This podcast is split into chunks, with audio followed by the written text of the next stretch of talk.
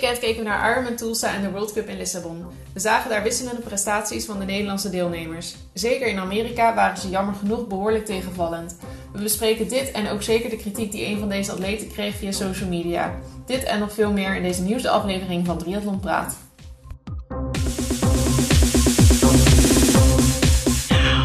Hey Romy, hoe is het? Hey.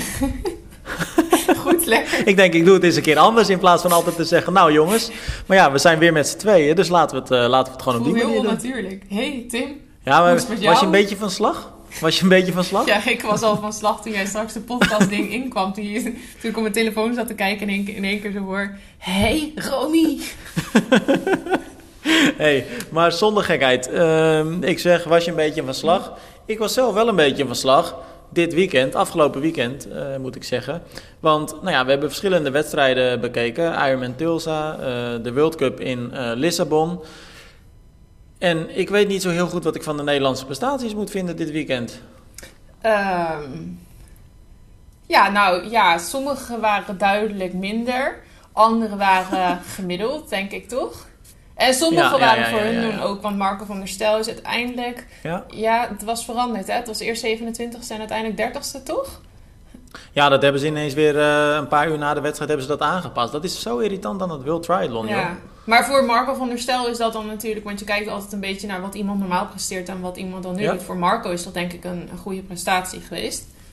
Marco vond ik inderdaad best wel sterk. En wat me opviel, want eh, dan hebben we het in het geval van Marco hebben we het dus over die World Cup in Lissabon.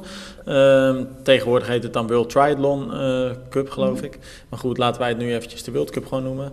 Ehm, maar hij was inderdaad sterk. Hij eh, zwom best wel goed mee. Kwam wel op een hele kleine achterstand uit het water. Maar goed, voor Marco is dat eh, niet eh, per se eh, gelijk dat de alarmbellen dan af moeten gaan. Want dat is hij op zich wel gewend. Mhm. Op de fiets vond hij eigenlijk snel goed de aansluiting. En kwam hij goed ook in het veld weer van de fiets af. Ja, en dan het lopen. Dan weet je natuurlijk gewoon in het geval van Marco dat het... ja, hij, het is een goede loper, maar hij mist net nog even die snelheid om die snelste jongens bij te houden. Maar op een gegeven moment liep hij toch 21ste. En in de laatste ronde, laatste 2,5 kilometer, was het dan net eventjes te lang. Toen heeft hij een paar posities nog verloren. Maar ik vind het eigenlijk een, eh, een, goede prestatie. Ja, ik denk dat als je kijkt naar wat hij, hoe, waar hij normaal in het veld zit, zeg maar, dan voor, voor hem was dit een goede race. Als ik het zo. eh, Ja. ja. Wat ik dan wel weer grappig vind, want wij krijgen nog wel eens de opmerking dat we eh, soms ehm, in onze objectiviteit te negatief Mhm. zijn. Ehm, dan hebben we nu een keer een artikel geschreven over dat Marco goed eh, presteert. En dan is de eerste reactie dat we te positief Ja, maar we zijn. zeiden toch, was het vorige podcast of die daarvoor of zo? Toen zeiden we toch ook al van als we negatief zijn, doen we het niet goed. Als we positief zijn, doen we het ook niet goed. Ja. Mooi Ja, toch? Het maakt toch niet uit wat je doet.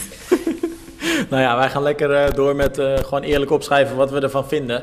En dat hebben we in het geval van... ehm, Het ligt ook een beetje aan onze blijven bui, hè, eventjes- natuurlijk. Jij was ook gewoon heel Ja, dat is wel zo. nou ja, ik wilde inderdaad eventjes de overstap maken naar Ironman Tulsa, omdat we daar minder positief waren. Maar laten we anders toch eerst nog heel eventjes bij eh, Lissabon blijven. Dat is wel zo overzichtelijk. Want we hadden natuurlijk ehm, naast Marco van der Stel ook Donald Hillebrecht daar aan de start. Ehm, ja, eh, ik weet niet zo heel goed wat ik erover moet zeggen. Kijk, vorige week of, of die week daarvoor hebben we natuurlijk ook over Donald gehad, die toen ene laatste werd. mm, Bij een andere eh, belangrijke wedstrijd. En toen ehm, zeiden we ook van, ja weet je, het mooie is wel dat hij altijd doorgaat en niet opgeeft. Maar ja, het was wel weer een eh, martelgang voor hem, had ik het idee. Want hij, hij werd nu ook weer 49ste, bijna een van de laatste in het Ja. veld. Ja. Ja, het, is, het lijkt me wel pittig hoor. ja, als je... Eigenlijk doet hij gewoon niet mee. Als ik het zo Nee. mag zeggen. Dat klinkt heel hard. Maar dat was nu deze wedstrijd. En eh, in Japan was dat wel echt het geval. Dat was Ja, gewoon ja. niet... Maar goed, dat vindt hij zelf ook, denk ik. Ja, maar dat lijkt me, dat lijkt me dan echt wel heel frustrerend. Mhm. Want dan ben je... Het, het lijkt haast een beetje dat je meedoet om... eh, ja, als opvulling in het veld. Ja. ja, en volgens mij moet hij nou, gaat hij volgend weekend weer een wedstrijd doen. Dan moet je weer je gaan herpakken en eh, ja, Ja. hopen dat het dan wel weer goed gaat. Het lijkt mij heel Ja. lastig om iedere keer zo positief toch weer er tegenaan te gaan, zeg maar. Ja, nou inderdaad. Maar wat dat betreft, fingers crossed eh, dat hij daarin gaat slagen en dat hij dan eh, iets meer van voren zit. Want ja, het zou toch leuk zijn als hij ja, gewoon echt weer een keer een uitschieter naar boven heeft. Dat, dat gun je hem dan Mhm. toch. Iemand die dat denk ik ook wel kan gebruiken. Maar goed, daar hebben we het natuurlijk de afgelopen weken, of maanden zelfs, ook wel vaker over gehad, is Rachel Klamer. Zij werd achtste in Lissabon. En dan zou je kunnen zeggen achtste, dat is top 10, dat is uh, goed. Mm -hmm. Aan de andere kant, ze was er zelf niet helemaal tevreden over, zag ik ook in haar uh, berichtjes. En, uh, ja, het ding is gewoon... Ja, het was niet per se het allersterkste veld Nee, ook. van... Kijk, voor een Rachel ben je dan weer gewoon beter gewend. Dus dan is zeg maar waar, waar je van een 27e slash uiteindelijk dus 30e plek bij Marco zegt van ja, voor Marco was dat een goede prestatie. Dat is eigenlijk, ja, dat is een beetje appels en peren vergelijken. Maar voor Rachel was dit, en dat vond ze inderdaad zelf ook, want dat schreef ze zelf ook op Instagram, was dit uh, geen goede race zondag. Nee, maar aan de andere kant, Romy, jij zegt je bent van Rachel beter gewend. Mm -hmm. Ja, ik vind het een lastige vraag om te stellen, maar is dat nog wel zo? Uh, ja, nou ja, dan hou je toch die prestaties in je hoofd van, van zeg maar 2019 is denk ik het laatste jaar geweest dat zij echt goede prestaties neerzetten dan. Dus dan, ja, met dat in je achterhoofd heb je nog wel hogere verwachtingen van Rachel. Ja, maar alles wat daarna kwam, en dat zijn op zich niet per se heel veel OD's, maar het zijn inmiddels toch best wel een aantal wedstrijden geweest, mm -hmm. uh, valt ze eigenlijk altijd een beetje tegen. En, um, ja, ik denk dat zij niet lekker kijk, in de dat... vel zit op de een of andere manier met sport, zeg maar. Nee, maar dat bleek ook wel uit het berichtje wat ze online ja. had gezet. Hè? Want uh, ze zegt van, nou, het was natuurlijk een hartstikke lastig jaar geweest. Nou ja, dan heeft het onder andere natuurlijk weer te maken met het overlijden van haar moeder, wat uh, ja, logisch, ja. onmiskenbaar ontzettend heftig is. Um, nou ja, en dan nu um, uh, die vriend van Murray, weet je, ja, Richard Murray, uh, die hart. uh, hartproblemen heeft. Uh, weet je, dus dat zijn inderdaad dingen die, die je opstapelen en dan heb je inderdaad geen makkelijk jaar. Ja. Alleen, weet je, dan kom ik er ook bij terug. Je bent dus wel topsporter en dan hoe hard het ook is, maar dan moet je er toch mee proberen te dealen. En even voor de duidelijkheid, dat probeert ze natuurlijk ook. Hè. Het is niet dat ze uh, met de petten naar gooit of wat dan ook. Alleen, het is wel echt een hele vervelende timing voor dit allemaal.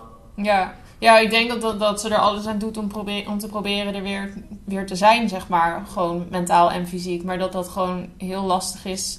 Ja, een lastige puzzel, zeg maar, om te leggen. Ik kan me wel voorstellen dat je niet... Ja, dat, je, dat het lastig is om te oordelen hoe je dat dan precies moet gaan doen, zeg maar. Want zij wil natuurlijk ook als geen ander weer gewoon helemaal terugkomen. Maar dit Maar- wordt natuurlijk met elke wedstrijd die een beetje tegenvalt steeds lastiger. Ja, je komt in, een, in zo'n neerwaartse spiraal gewoon terecht. Dan Ja. is het steeds lastiger om er weer uit te komen, denk ik. Wat dan wel een opsteker was voor Rachel is dat ze, want da- daar staat ze natuurlijk onbekend, dat zij vaak de eerste wedstrijden van het jaar last heeft van eh zijsteken. Steken Mhm. in haar zij dus. En ehm, ze had in haar berichtje gezegd dat ze daar eh, deze wedstrijd voor het eerst weer even wat minder last van had. Dus dat is in ieder Mhm. geval een pluspuntje. Maar ja, die Olympische Spelen, wat is het? Het is nog, nou, anderhalve maand.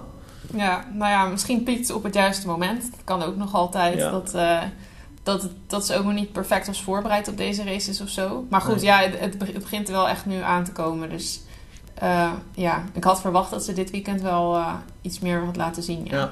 Wat vind je van ehm Spirik? Zij wint natuurlijk. Een supervrouw. Ga je nou in het Duits praten? Ja, zo noemen ze haar volgens mij in Zwitserland. Supervrouw. Supervrouw. Ja, nee, dat, maar dat is eh, overduidelijk toch? Het is Ja. absoluut een, een supervrouw. Ja, hoe ze op de fiets en zo, hoe ze dat allemaal aantrekt en eh, daarna super sterk loopt.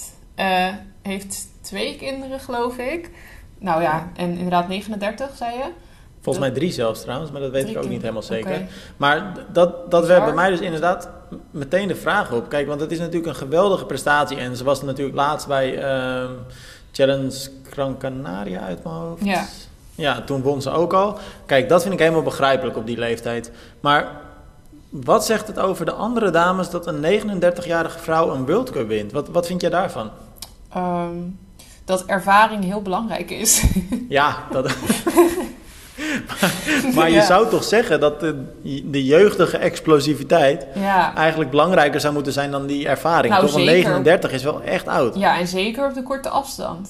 Precies, ja, nee, dat, precies, dat bedoel ik. Ja, ja, nee, dat is echt wel heel apart. Ik weet niet of zij dan zo eh buitenaards goed is, zeg maar.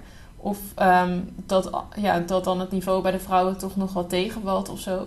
Al heb ik dat idee niet, want er zijn ook heel veel... Maar goed, misschien was ehm, dit weekend was ook niet het allersterkste veld. Hè? Als zij echt tegen Jessica Leermond, tegen Georgia Taylor Brown... eh, nou, Katie Ja. Sophie is laatst ook steeds niet zo goed geweest. Maar zeg maar echt de toppers, Flora Duffy of zo...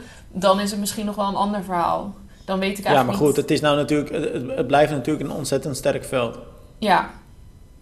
Ja, maar, maar ik vraag me wel af, zeg maar, als je haar echt in, die, in zeg maar, het allerbeste veld neerzet, dus op Olympische Spelen of zo, hoe ze het dan doet. Maar goed, ze doet Ja. het sowieso heel erg goed, want dit was sowieso al heel erg sterk dit weekend. Ja. Maar ik zou me toch ergens een beetje vervelend voelen als ik verslagen werd. eh, als ik zelf een topatleet zou zijn Mhm. en ik zou op deze afstand verslagen worden door een eh, 39-jarige Ja. atleet. Dat zou toch, ja, Niet dat voelt leuk. niet helemaal goed, denk ik. Nee, nee, er waren ook, de commentatoren zeiden ook op een gegeven moment van, over een van die meisjes die aan het racen was, ik weet niet meer wie het was, maar van, oh, dat had haar dochter kunnen zijn. Dan was wel een beetje jongmoeder geworden, maar zeg maar, als er een meisje meedoet van een jaar of 19 of zo, dan, Ja, dan kan het gewoon, ja. ja. Maar het is wel echt, eh, laten we daar ook niet aan voorbij gaan. Want die Nicola Spirik, ze laat wel echt zien dat ze, nou ja, hoe je het ook went of keert, ze is echt van een andere klasse gewoon. Het is echt een, een fenomeen aan het worden op deze manier. Ja. ja, zij is net zoals zo'n Daniela Reeve, zeg maar. Ook zo iemand die er gewoon met kop en schouders bovenuit steekt. Ja, ja. Zij ging eh, helemaal kapot hè, afgelopen weekend in eh Ironman Tulsa. Ze won wel, Mhm. maar de laatste kilometers waren, nou, een martelgang. Het was eigenlijk weer hetzelfde als tijdens, was dat Ironman 70.3 St. George, geloof ik. Dat Mhm. ze ook eh, tijdens het lopen best wel weer terugzakte. En dan was ze volgens mij ook niet helemaal 100% tevreden over. Ja, ze won wel, Nee. maar... Ja, nou ja, en nu won ze ook en eh, was ze wel ook tevreden. Maar ze hield van een kwartier voorsprong, hield ze uiteindelijk geloof ik zes minuten over. Ja. Ehm, dan had het ook wel een beetje te maken met eh, het feit dat de nummer 2 een marathon van uit mijn hoofd 2,49 liep. Dat is ook wel Oh. echt onmenselijk voor een vrouw. Ja, Ja, dan is het ook wel logisch dat daar wat tijd werd weggesnoept. hard hè? Ja, dat is echt bizar. Ja, dat wist ik eigenlijk ook niet. Nee. Wow. Maar, Nou, ehm, ja? wat wou ik maar zeggen? ik weet niet meer wat ik wou zeggen. Heb je weer te lang in de zon gelegen? Ja, ik heb een beetje een zonnesteek. Oh nee, dan maar ik wou zeggen, gewoon- misschien heeft ze ook gewoon rustig aangedaan. Dat, dat ze daarom, eh, dat er veel tijd... nou, dat, dat, deze dus in, dat, dat deze dus in het begin. En, eh, maar ik heb de livestream eh, gekeken. Maar aan het eind was het niet meer rustig aandoen. Het, was wel, het ging wel rustig, maar het was echt moeite voor iedere stap. En het was echt wel vechten om vooruit te komen. Ze ging echt kapot. Ja, ik vind haar ook niet de atleet. En normaal gesproken, als zij een dikke voorsprong heeft, dan eh, gaat ze ook eerder die nog dikker maken dan dat ze, zeg maar, zij is niet het type om dan te denken van, ja, dat zijn heel weinig atleten trouwens, het type om dan te denken van, maakt me niet uit.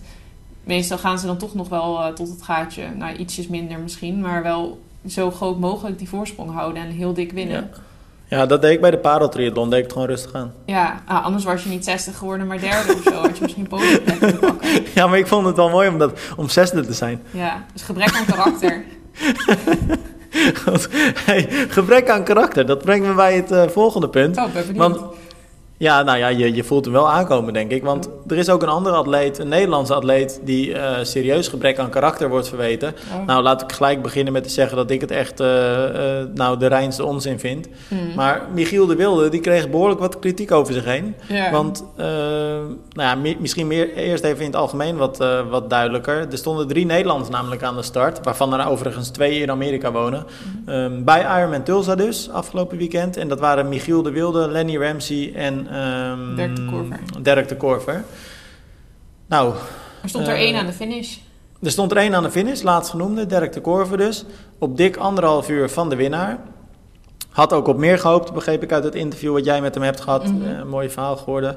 Ehm, ja, nou, de Wilde en Ramsey eh, die, die zijn uitgestapt. Maar ja, jongens, het was wel een dramawedstrijd. Wat Ja. dat betreft. Ja, denk je, oh, dan doen er drie Nederlanders mee in Amerika. En dan gaat het bij allemaal eigenlijk niet goed. Want Dirk de Gorver was ook echt niet tevreden. Nee, want laten we anders eerst eventjes met... Nou, laten we met de Wilde eventjes beginnen. Omdat we da- daar natuurlijk het bruggetje net op sloegen. Eh, want de Wilde, die reed... eh, jij hebt hem gesproken, die reed eh, vlak voor het eind eigenlijk ook lekker. Ja, 155 Eh. kilometer.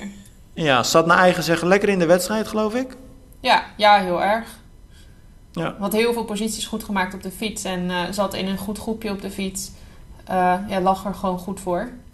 Ja, maar dat verbaast me. Laat ik heel eventjes daarmee beginnen. Want wat mij verbaast... eh, kijk, ik vind Michiel echt een hele toffe gast. En hij is jong en hij ehm, eh, heeft nog veel te leren. Hij heeft nog weinig ervaring op de long, eh, long distance. Dus weet je, alle respect als het niet goed gaat. Maar ik zag zijn zwemtijd. Ik zat dus de livestream te kijken, maar ondertussen zat ik de timing in de gaten te houden van de Nederlanders. En Michiel de Wilde, die kwam geloof ik op een uur uit het water. Meer dan een uur. Een uur en 50 seconden of zo. En ehm, hij zei tegen jou, las ik in het interview, dat hij wel tevreden was met zijn zwemtijd. Of dat hij wel eh, tevreden was met hoe hij gezwommen had. Maar ik weet niet helemaal hoe dat zit. Maar een uur zwemmen, dat klinkt voor mij als een gemiddelde aidsgroeptijd. Ehm, ja, ik weet niet. Maar er waren wel die wedstrijd grote verschillen, toch ook met zwemmen? Want er waren Ja, maar de snelste zwemmers hadden gewoon 48 minuten. Ja, dat is waar.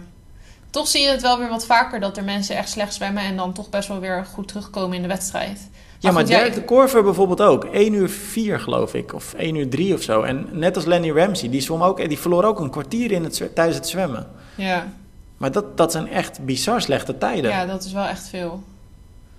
Ja, goed, en hij je- zegt eigenlijk dat het zwemmen erg gemakkelijk ging. Want hij zei ehm, dat, dat hij niet het gevoel had dat er als een soort van time trial gezwommen werd. Dus dat iedereen constant de druk erop hield, zeg maar. Maar dat het meer zo was van waar lig je qua positie. Dus dat er iedere keer dat de eerste 500 meter werd te hard gezwommen. En dan Ja. ging het best wel rustig. En dan na de boei iedere keer weer even aanzetten en dan weer rustig. Dus misschien dat dat dan ook de reden is dat die tijd niet eh, ja, heel snel is. Maar goed. Ja, maar je zou toch verwachten dat je ook een beetje probeert in de gaten te houden wat er voor je gebeurt. En dan zie je dus heel veel Ja, mannen wegzwemmen. Ja, die ben je dan wel kwijt, inderdaad. Ja. Dan ben je echt heel erg met de mensen om je heen bezig. En dan zit je daar nog wel goed, maar niet. Ja. Ja. Nou ja, aan de andere kant, misschien is dat ook wel weer een eh, goede tactiek om toch iets fitter op de fiets te beginnen. Dus laat dat ook duidelijk zijn. Want Mhm. op de fiets ging je inderdaad hard. En ehm, begon hij al veel posities weer eh, goed te maken. Veel tijd ook. eh, nou, niet, niet op de snelste mannen, daar verloor hij nog, te- nog steeds tijd op. Mhm. Maar hij, hij was bezig met een goede opmars. Maar toen reed hij dus lek op 155. ja, ook echt een rot moment. Ja, dat is wel echt een rot moment. Hè? Want dan ben je in je hoofd eigenlijk al met het lopen bezig. Ja, ja, dan heb je gewoon zo hard gewerkt de hele tijd om heel erg ver naar voren te komen op de fiets. En dan ja, krijg je dat. Dat is wel echt Ja. irritant.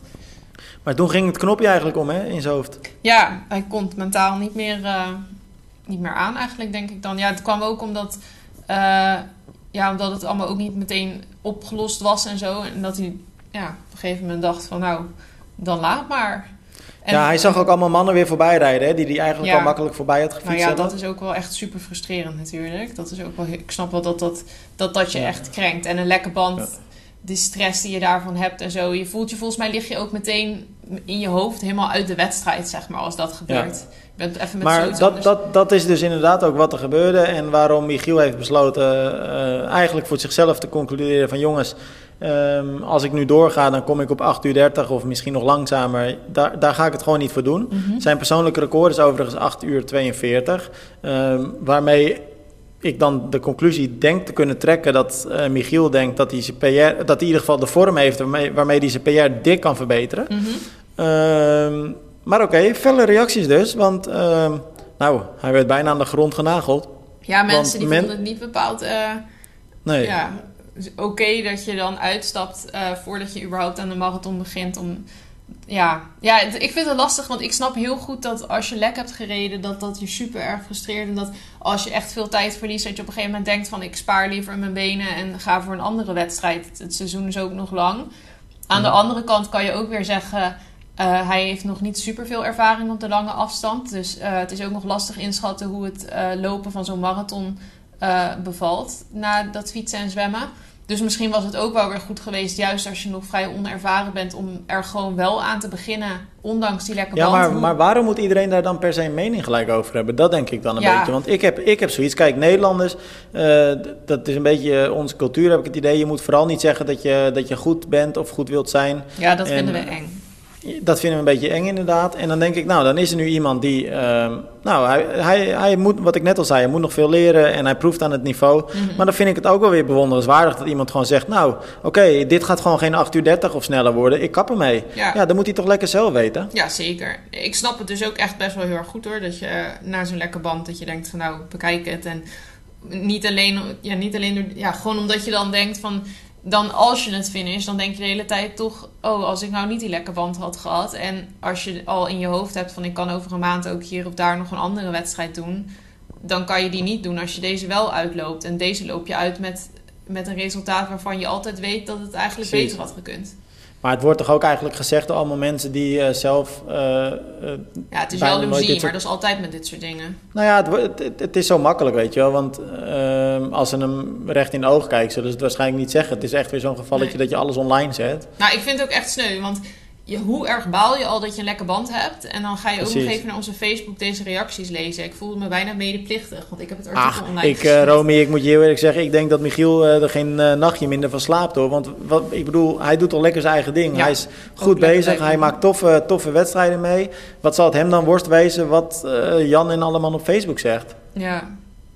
Ja. Ik zou er in ieder geval, eh, ik zou, als ik hem was in ieder geval, er totaal eh, niet wakker van liggen. Ja. ja, er waren zelfs reacties van eh, dit kun je niet, of dat zou je sponsor leuk vinden of zo. joh, maar dat soort reacties zijn toch lachwekkend. Ja. Wat weten die er nou van? Nou, ik, ik vind het echt eigenlijk internetpesten best wel gewoon. Het is best. Ja, dat gaat misschien ook weer een beetje Ja, ver. nou maar- ja, een, milde vorm ervan dan. Maar Ja, nou ja, het is, het is gewoon heel persoonlijk. Je maakt het gewoon heel persoonlijk zonder dat je eigenlijk weet. Eh, want ze baseren zich alleen op een interview wat hij dan met ons aan ons gegeven heeft. Maar Mhm. er speelt in. Kijk, dat moet je ook niet vergeten. Die jongen die had natuurlijk al een uurtje of wat is het? Vijf, zes, vijf en een half of zo. eh, gesport. Dus die zit vol in zijn adrenaline. Mhm. Je emoties gaan alle kanten op. Hij maakt zo'n beslissing tijdens een wedstrijd waarschijnlijk ook niet in zijn volste verstand. Het, kon- ja, weet je, je doet dingen tijdens een wedstrijd waarvan je later misschien denkt... Ah, shit, weet je, had ik nou maar wel doorgegaan. Ja. Of juist, had ik nou maar wel uitgestapt. ja. Eh, weet je, dan denk ik, waar maak je je druk omdat iemand anders zo'n beslissing maakt, joh? Ja. ja, ik weet het ook niet. Ja, ik snap het ook echt best wel heel goed. Dat je daar staat met je bandlek en dat al die lui weer voorbij komen. Eh, Ja. ja. Zeven minuten of zo was het uiteindelijk, of zes, die die verloor. Ja, Dus- dat is ook wel veel trouwens. Ja, ja de, me- sommigen zeggen van, oh, dat is niks. Maar het is best wel veel, ja. Dat is toch, als je dan uiteindelijk finish, denk je wel van, nou, ik, heb toch, ik had zes zeven, à zeven minuten sneller kunnen zijn. Precies. Aan de andere kant, dat is dan ook wel weer de essentie van de triathlonsport, hè? Dat hoort er ook wel bij. Ja, ja het is lastig. Maar ik, ja, ik denk als het nou het einde van het seizoen was geweest, dan is, de, is het makkelijker om te zeggen van ja, ik ga maar gewoon door. Nu Ja. met nog meer, veel wedstrijden op de planning en zo, eh, ja, het is mei, eind mei. Dus ja, dan is het ook wel weer Ja. logisch. Ja, precies. hey, eh, de winnaar bij de mannen... Of nou, nee, laten we nog eventjes eh, naar de Nederlands eh, blijven. Bij de Nederlands blijven. Want ja, dat was verder ook dus niet zo'n succes. Hè? Lenny Ramsey uitgestapt na een paar kilometer op het looponderdeel. Mhm. Maar die had ook al echt meer dan een uur achterstand toen ze überhaupt van de fiets kwam. Dus ja, dat is echt meedoen voor spek en bonen eigenlijk. Ja, en Dirk de Korver die geeft eh, anderhalf, meer dan anderhalf uur toe op de winnaar. Ja, Ja, ook een harde leerschool dan, hè? ja, ja had eh, een nieuwe fiets. ehm, sinds kort pas. En die stond niet helemaal goed afgesteld, legde die uit. En daardoor heeft hij veel last gehad met fietsen van eh, zijn heup en zijn rug en zo. Want hij stond eigenlijk... Die fiets was iets te aerodynamisch. Dus hij zat iets te diep, denk ik. En toen eh, met fietsen schoot hij daardoor al niet zo heel erg op. En met lopen daarna kreeg hij ook weer last van andere pijntjes. Ook waarschijnlijk weer doordat eh, ja, dat hij niet lekker had gefietst. Hm. Nou, dan hoop ik dat hij de goedkeuring krijgt van eh, alle Facebook-helden. Want hij heeft wel het moraal gehad om door te gaan. En Ja. dat is toch ook wel weer netjes. Ja, hè? dat heeft dan niemand gereageerd. dat is dan weer jammer. dat is dan weer jammer, hè? Hey, wat ik wel echt heel tof vond aan Ironman Tulsa... eh, want ja, van de Nederlanders moesten we dus helaas niet hebben dit keer. Eh, laten we hopen dat het snel weer anders gaat zijn. Mhm. Maar ehm, mm, de winnaar, ja, Patrick Lange. Ja, we moesten het van de Duitsers hebben. Ja, we moesten het van de Duitsers... Ja, nou ja, Zwitsers. ik wou net zeggen, Spierik is natuurlijk een Zwitser. Ja. Eh, oh nee, Zwitserse. Ehm, maar ehm, Patrick Lange dus. Maar die kwam even geëmotioneerd over de finish. Dat was wel tof om te zien. Ja. Ja, wel heel bijzonder. Mooi dat je dan zo'n wedstrijd eh, draait en dan met dat idee erachter. Want zijn moeder is dus eh, vrij recent overleden. Ja, vorig jaar. Ja. Ja, dit is wel zijn eerste echt grote race die hij weer super goed doet. En dan kan ik me wel heel erg goed voorstellen dat dat je super erg emotioneert. Ook, volgens mij had hij aan haar beloofd, toch? Dat hij... eh, dat hij door zou gaan, ja. Ja, en dat hij weer een wedstrijd... Of zij had gezegd volgens mij van ga veel Ironmans winnen. Ja, ja, ja. Nou, daar heeft hij zijn eerste stap gezet. En Ja. dat is voor hem denk ik ook wel een opluchting. Want, eh, nou ja, nog, nog een keer Challenge Gran Canaria dan. Daar was hij natuurlijk eh, lang in de strijd om het zilver. Maar uiteindelijk moest hij eh, toegeven. En kwamen onder andere Pablo González de Peña en Nick Kastelein nog voorbij. Werd hij vierde. Ja. Nou, dat was natuurlijk een teleurstelling. Ja, nu dan winnen. ehm, en ik zag onder zijn eh, social media, of op zijn social media, zag ik onder zijn bericht heel veel pro's die echt hadden gereageerd van wow, echt verdiend. eh, je gaat goeie- goed zijn op Hawaii. Hm. Ja, dan zijn dat ook misschien wat voorbarige conclusies. Het Maar- is wel zijn, het is wel zijn, eh, zijn race, Hawaii, zeg maar, zijn omstandigheden en zo. Maar ik, ik heb de hele tijd heb ik hem een beetje soort van afgeschreven, omdat hij iedere keer gewoon slecht was. Mhm. Nadat hij eigenlijk Hawaii won, heeft hij heel lang niet zo heel goed meer geraced. Maar toen in Gran Canaria liet hij al wel weer zien dat hij wel weer in ieder geval goede vorm begon te hebben. Ik denk dat hij dat, dat het nu helemaal perfect is. Want hij heeft ook echt hard geraced. Sowieso werd Ja. hij trouwens heel hard geraced. Want volgens mij gingen er acht onder de acht uur of zo. Ja, klopt. Een 7,45 had hij uiteindelijk, geloof ik. 44 uit mijn ja, dat zou wel kunnen. Of 7, ja, 7,45. Ja. Dus dat is ook echt wel, ja, echt weer een hele dikke En onder best wel pittige omstandigheden, hè? want er was Mhm. veel regen op de fiets, best wel een windje. Ja, niet ideaal. Nee, het was niet die orkaan geworden waarop eventueel nog eh, waarop gerekend werd Ja. nog in het begin van de week. Maar het was wel eh, slecht weer. Ja, nee, dat is wel Nou, echt knap. tof. Dit weekend kunnen we misschien weer eh, wel hopen op Nederlands succes. Want ehm, ik heb de startlijst nog niet gekeken, maar ik weet in ieder geval dat Tom Oosterdijk en Milan Brons in ehm, Girona, Girona van start gaan. Ja. Girona, hoe spreek je dat uit? Ja, Girona. Ja. Ja, dat is wel tof. Volgens mij is het het, eh, het eh, NK van Spanje, dus het eh, SK. Het NK van Spanje. ja, ja, nou ja, dat is wel. dat is het Nederlands kampioenschap van Spanje. Een soort van. Maar is dat, is dat ergens in de buurt waar jullie zitten? Of? Nee, nee, dat is echt heel erg niet in de buurt eigenlijk. Want het is helemaal in het noorden. Nou, dan moet je er even heen rijden, want dan kan je je kilometer wel declareren. Oh, nou is Maar goed. Er voor naartoe rijden. Volgens mij is het gewoon echt acht uur rijden of zo. Dat is echt ver Oh ja, weg. ja, dat is wel, dat is Ja. wel een beetje too much dan, hè? Ik zag dat Cameron Wurf ook meedoet daar. Ja, dat, dat zei je er straks. Nou ja, Althans, dat was ik het weet dan. niet, heb, Ik weet niet of het nog heb, jij de, heb, heb jij de startlijst goed bekeken of niet? Eh, ja, nou ja, Cameron Wurf had ik zien staan. Verder niet. eh, Oh ja, volgens mij deed. en hoe heet hij ook weer? Eneko Janos doet ook mee. Oké. Ehm, Maar het is niet verder- een overdreven sterk veld dus. Nee, helemaal niet. Het is gewoon een. eh, ja, ja, het is geen Ironman of Challenge race, zeg maar. Dus het is wel een, ja, een lokale race is dan ook weer, want het is natuurlijk wel dus het, eh, het SK. maar ik weet niet hoeveel goede Spanjaarden het verder aantrekt. Ik zag, Nee. ja, nou ja, Cameron Wurf, die naam viel dan natuurlijk wel op. Maar die zit daar in de buurt, dus die denkt, die pakt denk ik gewoon die wedstrijd mee of zo. Ja, die pakt gewoon een wedstrijd mee. Maar we, het is op zich dus wel eh, nou ja, plausibel om te gaan rekenen op een, nou ja, misschien een Nederlandse eh, nou ja, top 5 of zo, top 3 Ja. misschien, heel misschien. Zou ik denken van wel, ja. Ja, nou dat zou tof zijn. Ja, ik ben benieuwd. Ik ben benieuwd wie van de twee dan eh, de hoogste ogen gaat gooien. Ja, nou daar ben ik inderdaad ook wel benieuwd naar. Maar als ik mijn geld op iemand in moet zetten, zet ik het toch op Tom Oosterdijk. Maar dat is echt een blinde gok en alleen maar gebaseerd op het feit dat hij iets meer ervaring heeft. Ja, dat is wel waar, want voor Milan wordt het dus de eerste. Maar dan zet ik mijn geld op Milan in. Nou, dat, zou wel tof zijn. Dat zou wel leuk zijn inderdaad. Hey, en Challenge eh St. Polten, hè? daar ben ik bij ook. Ja, tof. Leuk. Wanneer ga je weg? 100 Morgen? pro's aan de start. Wat zei je? Wanneer ga je weg? Morgen dan? Eh, donderdag. Ah, oké. Ja, Ja, dat is dus weer een hele zwaar bezette wedstrijd. Ja, dat, jammer genoeg Jan Frodeno op het laatst afgezegd wegens een enkelblessure. Nog eh, meer jammer eigenlijk is het feit dat Sarissa de Vries ook ehm verstek laat gaan. Zij Ja. appte mij, ik had eventjes contact met haar en ehm, zij is net niet helemaal genoeg hersteld van haar prachtige overwinning in Riccione. Mhm. En heeft dus besloten St. Polten eventjes aan de voorbij te laten gaan. Nou, verstandig, denk ik. Ja, heel verstandig, maar wel jammer. Want dat had natuurlijk geweldig geweest eh, als ik er weer een keer in actie kon zien. Ja, Ja. dan kies je net de verkeerde race om naartoe te Ja. gaan. Maar wel, wel, ik denk wel dat het goed is dat ze, dat ze eerlijk is daarover naar zichzelf. En Ja. gewoon zegt van ja, dan moet ik hem laten schieten. En, eh, Ja, want ze heeft zo'n goede vorm. Het zou zo zonde zijn als ze nou dan net, ja, net te veel gaat doen en het dan toch Ja. nog vrij vroeg in het seizoen zou verpesten, zeg maar. Maar juist daarom lijkt het me zo'n moeilijke keuze. Want Ja. volgens mij, je, je ruikt dan overal de overwinning, denk ik. Ja, maar die keuze maak je denk ik ook niet zomaar. Dan heeft ze wel echt, dan geeft haar lichaam ook wel echt aan van het is even goed nu, denk ik. Ja, ja, precies, dat denk ik ook. Nou, we gaan, het, eh, we gaan het allemaal in de gaten houden deze week ook weer. En eh, er zullen ongetwijfeld hele toffe dingen nog voorbij komen. Oh ja, natuurlijk nog even één keer een shout-out. Want aankomende zondag is natuurlijk de RTL 7 documentaire. Hè, waarin wij eh, met triathlon ook een, een klein rolletje spelen. En ja, voor iedereen die eh triathlon een warm hart toedraagt. Nou ja, ik denk dat dat voor eigenlijk al onze luisteraars geldt. Eh, is dat gewoon echt een aanrader. Die mag je niet missen. Ja, Toevallig, toevallig vandaag ook, eh, dat kun je nu ook op triathlon.nl zien, heeft Omroep Flevoland ook een eh, leuk item gemaakt. Waarin eh Jort Vlam namens Challenge Almere Amsterdam en ik ook aanschoven namens Triathlon.